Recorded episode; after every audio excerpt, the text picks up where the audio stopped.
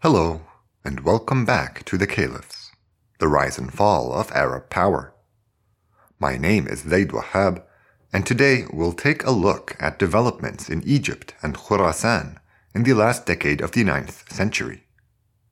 Both the Tulunids and Saffarids, respective masters of these realms, were humbled during Al Mu'tadid's glorious reign. There was no Abbasid belligerence involved. The dynasts actually enjoyed relatively warm relations with the Caliph, though I guess not warm enough for him to help them out when they tripped up. After we're done describing their woes, we'll turn our attention back to the capital to discuss some of Al Mu'tadid's policies and reflect on his style of leadership. Episode 79 Fortune Favors the Brute.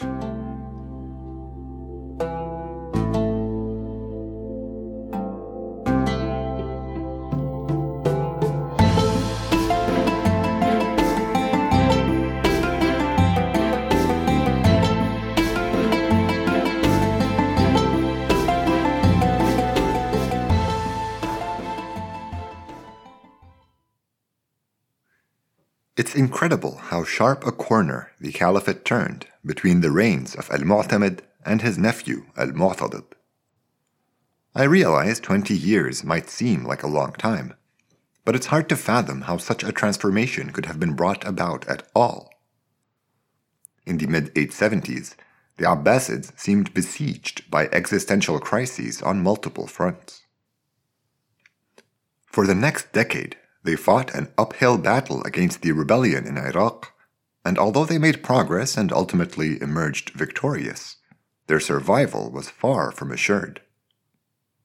Things could have gone awry at any point, even towards the very end, like when Talha was gravely wounded in battle. It wasn't smooth sailing after they triumphed in Basra either. In the last decade of Al Mu'tamid's reign, from 882 to 892, the Abbasids lost most of their wars. Talha's son failed to retake Egypt from Khumaruya ibn Tulun, while his father lost against first the Saffarids, then the Dulafids.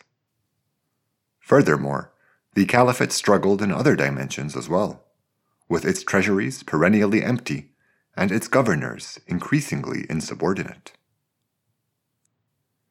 Now contrast all this to the ease with which Al Mu'tadid reconquered Mesopotamia and western Iran. The new administration enjoyed far more than just military strength. It was also united and eventually prosperous. I couldn't make sense of this shift at first, thinking perhaps it was a consequence of historical propaganda or bias in our sources. Another pet theory was the pickle jar hypothesis that all the hard work had been done by Talha, only for his son to pop the loosened lid off and reap the fruits of his labor. While there is something to that, I've realized that the shift had more to do with how the caliphate was perceived. In the 880s, after literal decades of disarray, the Abbasid Caliphate looked like it was on the brink of collapse. The chaos around it was the birth of new movements trying to preemptively fill the void it would leave. They were in a very real sense predicated on the caliphate's demise. After their dynasty survived the Zenj rebellion and the Saffarids, everyone began to realize that the Abbasids were here to stay. Their foes tested them further for another decade, but there was no escaping the fact of Abbasid survival. I think this is what happened, and we sort of saw it in action with the Shaybanis and Dulafids last time. The two modest statelets bordering the caliphate submitted willingly after they realized they had no hope of holding up against a resurgent state. We'll see something similar with the Safarids and Tulunids today, and both dynasties will reveal themselves to be little more than paper tigers when things started to go wrong. Perhaps they could have held it all together under different circumstances. But with the caliphate back on the rise, their political projects were under a lot more pressure than before.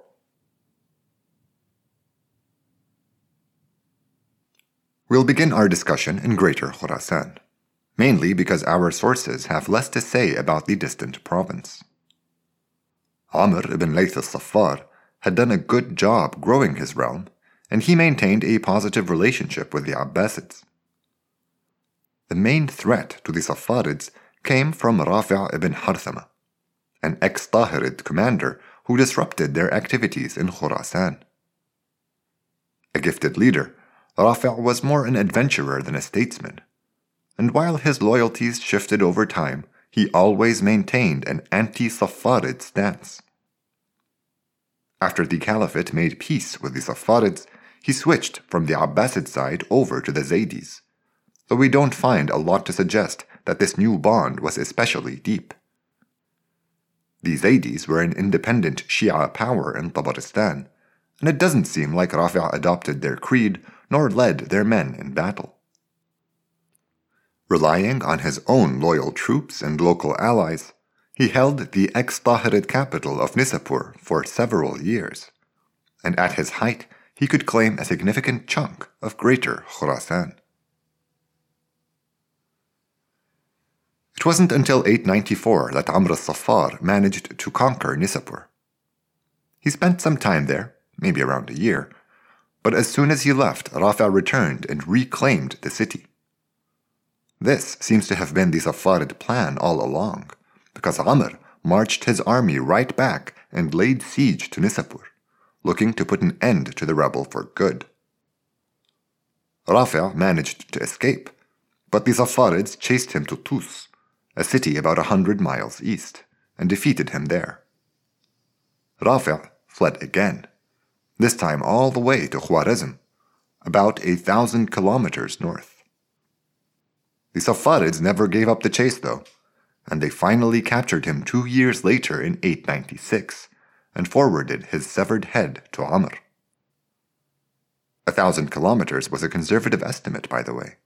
Khwarezm is a vast region, split between modern Uzbekistan and Turkmenistan, and we're not told exactly where Rafi' met his end.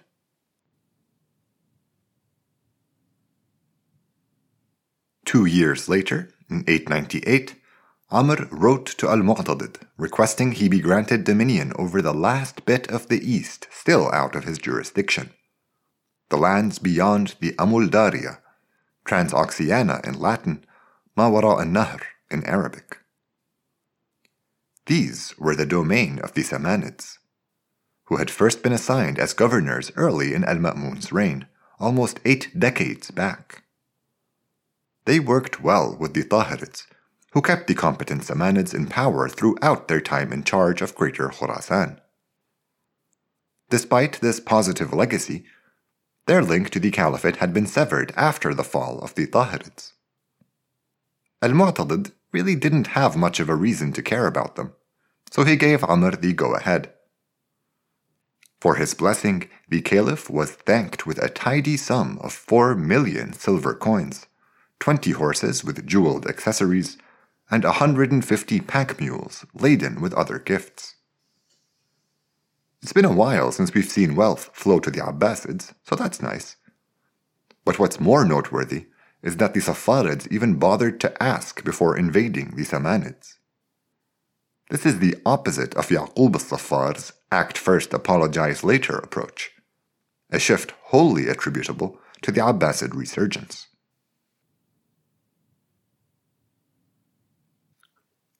Amr's generosity suggests he was confident of victory over his smaller adversary. Not to look a caravan of gift horses in the mouth, but this was peanuts compared to how much money he had. Our sources quote a letter from Ismail ibn Saman telling Amr that there was no reason for a ruler bestowed with such a vast and rich domain to covet the humble area under Samanid rule. The Safarid didn't bother with a response at first. But when another letter came, warning him of how difficult crossing Balkh's river with an army would be, Amr replied, saying that if he pleased, he could plug the watercourse by dumping a fraction of his enormous wealth into it. Having ignored all appeals for peace, the Safarids prepared for a campaign into Transoxiana in the year 900.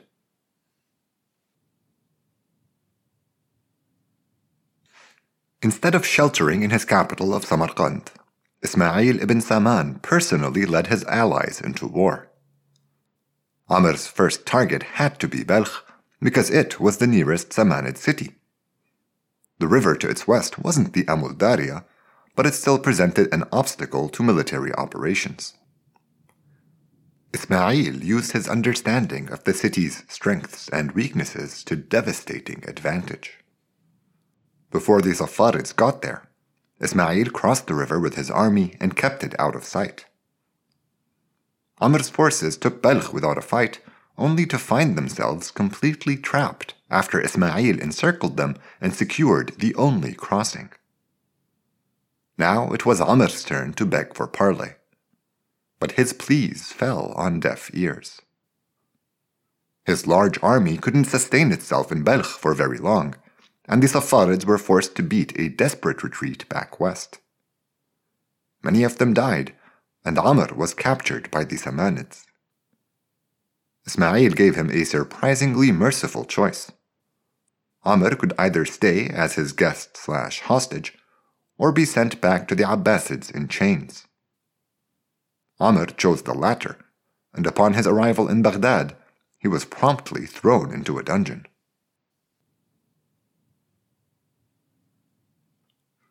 Although the Saffarids had maintained a good relationship with the Caliphate in recent years, Al Mu'tadid found no sense in restoring Amr to power. We can only speculate about his thinking, but there were clear advantages to having the Saffarids taken down a peg. The Abbasids had long sought to retake the rich province of Fars from them, and they managed to reoccupy it for a few years before it reverted to Safarid control. Although they had lost much of Greater Khorasan, the dynasty endured and maintained real authority over the region between Fars and their home of Sistan. The Safarids imploded all on their own and Al Mu'tadid profited without having to make much of an intervention. Luckily for him, another one of his foes also managed to get caught up in this mess. The Zaydis of Tabaristan figured that with Amr and Rafi' gone, there was nobody around to challenge their expansion into Khurasan. In the year 900, their leader, the Hashemite Muhammad ibn Zayd, planned to take the mountain province of Jurjan on the southeastern shore of the Caspian, then stroll into Nishapur. Jurjan may have asked for Samanid assistance, because Ismail wrote to the Zaydis, warning them not to encroach where they did not belong. They ignored the Samanid threat and met their armies outside Jurjan, where they suffered a terrible defeat. Muhammad was mortally injured in that battle, and his son was taken prisoner. The Samanids didn't just bring the Zaydi dynasty to an abrupt end, but they went on to become rulers of Tabaristan a few years down the line. Al-Mu'tadid was thrilled at these developments, and several accounts relay his admiration for Ismail's battlefield tactics. The Caliph went so far as to send 3 million gold dinar to be distributed to the Samanid troops for their triumph over the Safarids, and he invested the dynasty with Khorasan, Rai, and Sistan. Samanid armies will soon expand in all directions into Tukharistan, Ushrusana, Khwarizm, Tabaristan, and beyond. This dynasty was even more dominant in the east than the Tahirids had been and its embrace of Persian language and culture meant that the local population identified with them and did not view them as Abbasid prefects. They will rule the East for more than a century, until they were overthrown by their own armies.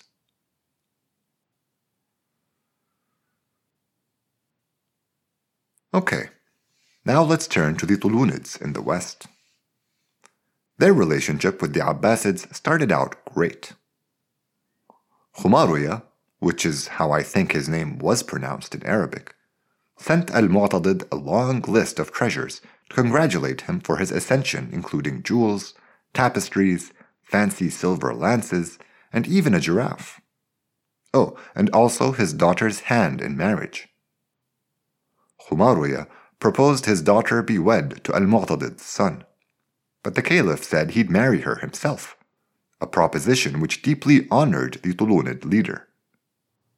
I wonder how the bride felt about this switch, but unfortunately her opinion did not make it into the historical record. I hate to waste time on stuff that isn't relevant to our narrative, but I feel I have to tell you about the ridiculous expense that went into sending Khumaruya's daughter, Qatra Nada, Arabic for dewdrop, to her new home. Now Khumaruya was infamously prodigal. He lived lavishly, gifted generously, and had his very own pool of mercury. I'm not sure if that last one's expensive at all. I just thought it was cool. Apparently, he used it as a cure for insomnia.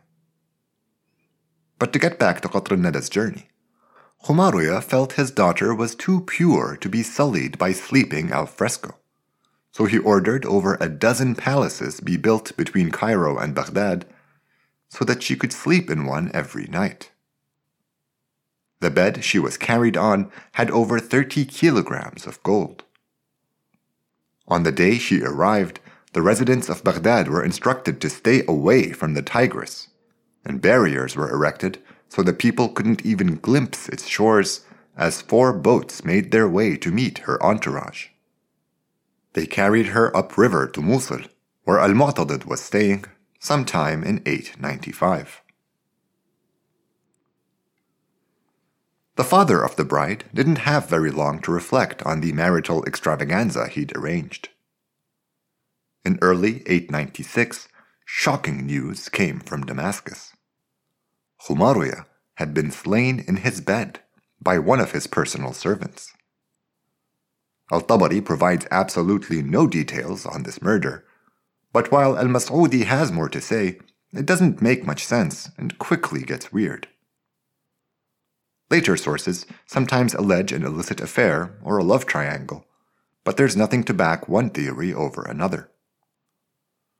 The perpetrators were punished, and Khumaruya's son, Jaish, became the new ruler.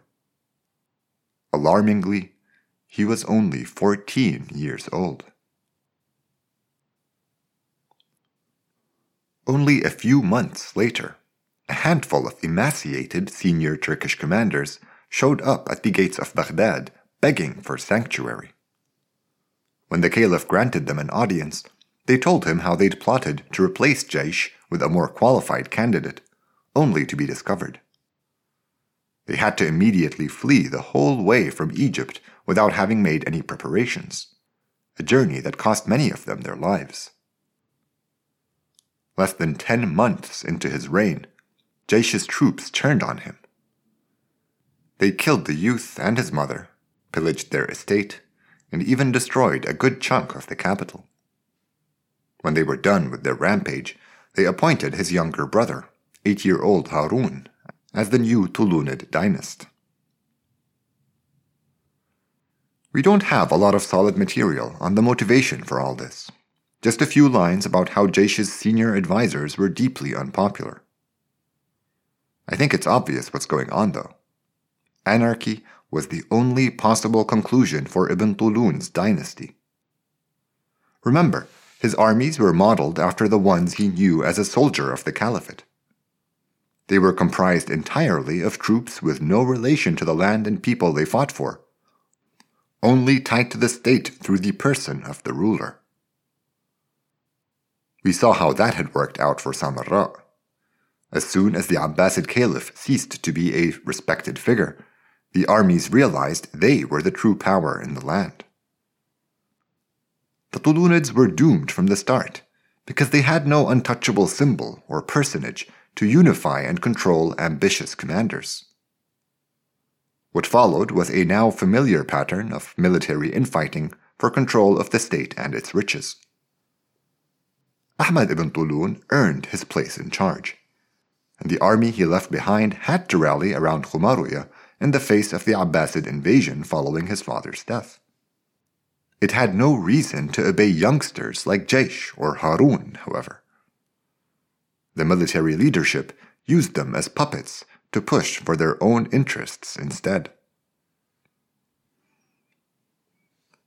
Tarsus was the first casualty of the turmoil in Egypt. Since the city was at the Byzantine frontier and was the launchpad of the caliphate's raids into the empire, sound governance was literally a matter of life and death.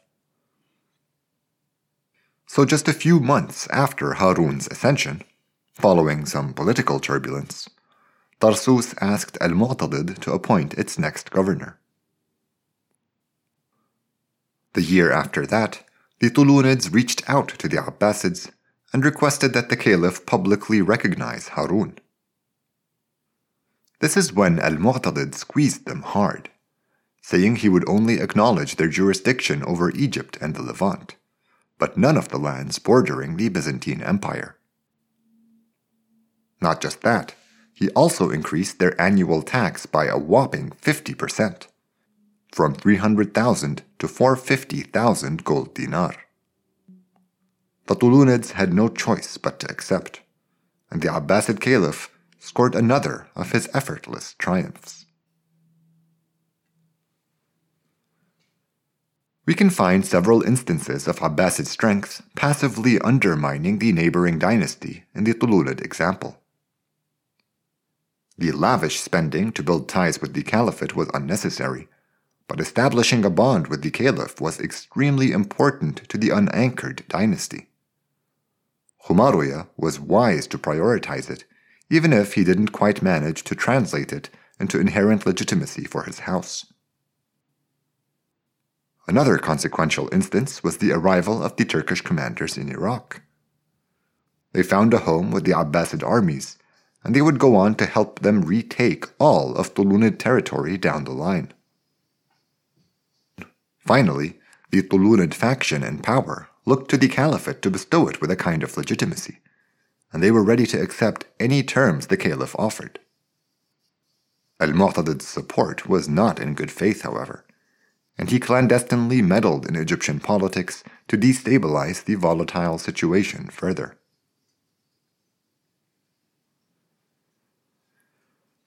Things just kept working out to Al Mu'tadid's advantage. It's remarkable. I'll post a map on the episode's page of what the realm looked like by the time he was done with it on thecaliphs.com.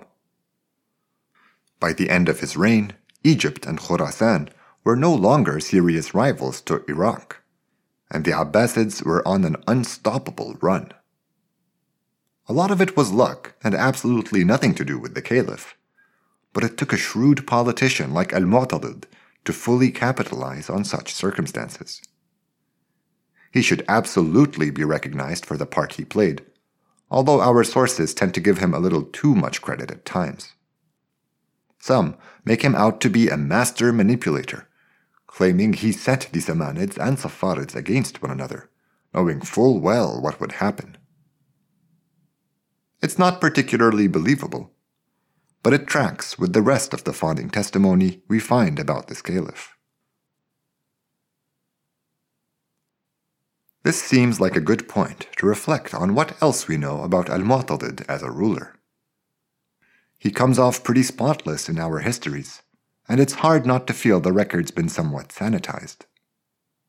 But even through all that censorship, we find several accounts alluding to his brutality.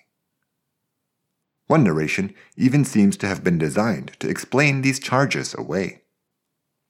It says that Al Mu'tadid asked an official to give him an example of a time he treated anyone with undue violence.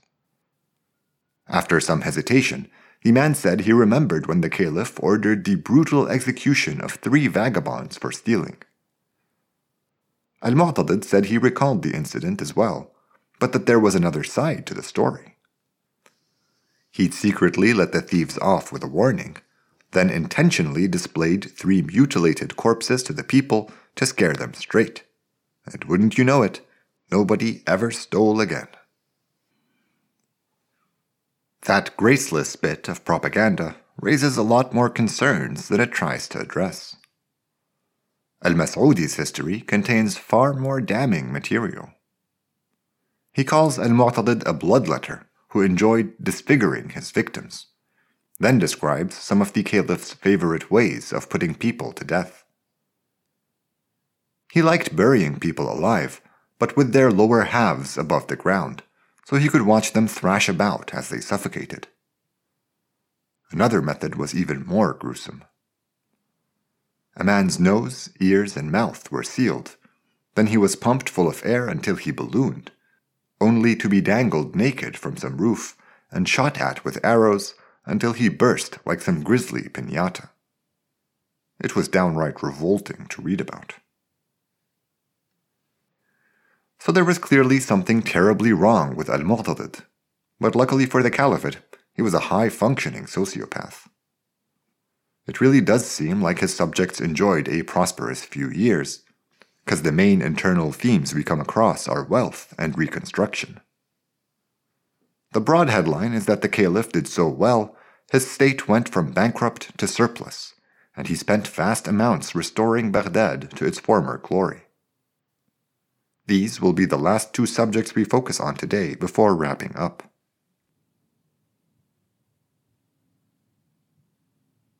We are told Al Mu'tadid amended the tax schedule so revenue was collected during times of harvest.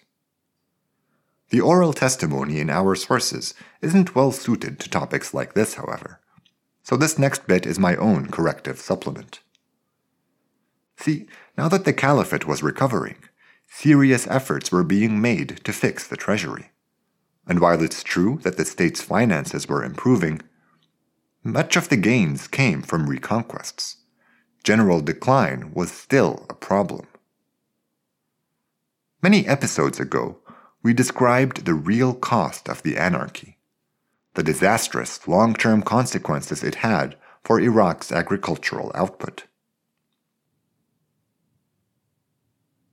Despite the prosperity we hear about during Al Mu'tadid's reign, very little went towards rehabilitating the agricultural infrastructure that had once enabled Iraq to support its population. The administration's reliance on merchant families, like the Banu Furat and Banu Jarrah, to manage the state's taxation meant that tax farming was used more widely than ever before, a system that does nothing to incentivize long term thinking. Our sources love to praise Al Mu'tadid for the positive interventions he made in this sphere. I just want to make sure that nobody hears reforms and surplus and thinks that everything had finally been resolved. This caliph comes off like a financial genius because he maintained a full purse when those before him struggled. But a leader with a keener sense for statecraft would have invested in the future far more judiciously. Al Mu'tadid was a builder, not a bureaucrat, and since constructing large, beautiful structures is much more of a crowd pleaser than digging canals, our Baghdadi histories love him for it. You may have noticed that we haven't really mentioned Samarra since Al Mu'tamid passed away. But if not, then let me tell you, it's official. Baghdad was the Abbasid capital once again. Much of the material for the caliph's fancy new buildings came from stripping down structures in Samarra, so the ex capital was sort of being reabsorbed. Although it was abandoned just 60 years after it had been founded, Samarra maintained the prestige of being the resting place for several Abbasid caliphs and two Shia imams. The Shia are actually the one subject I've been holding back from you but I won't be able to keep it up much longer. I just wanted to hold off the discussion until I had enough material to fill a whole episode.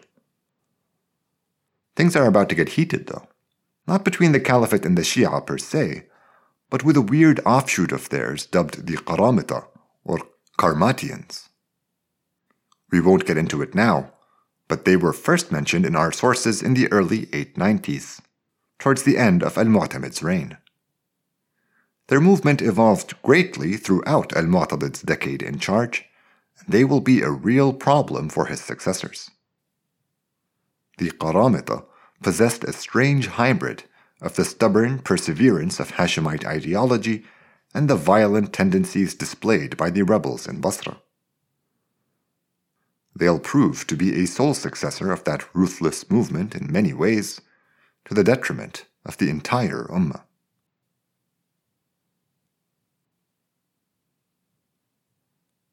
The storied reign of Al Mu'tadid lasted from 892 to 902, and he was only in his early 40s when he passed away. While Al Tabari refrains from commenting on what happened, Al Mas'udi is quick to allege poison, but he points the finger at two unlikely figures a prisoner and a concubine, before adding that he heard other theories besides. His colorful history says that when the doctor tried to treat Al Mu'tadid, the savage caliph kicked him to death for his trouble. Although his passing seems to have been sudden, Al Mu'tadid had already made adequate preparations. And next time, we'll cover the transition to and reign of his successor. Here on the Caliphs, the rise and fall of Arab power.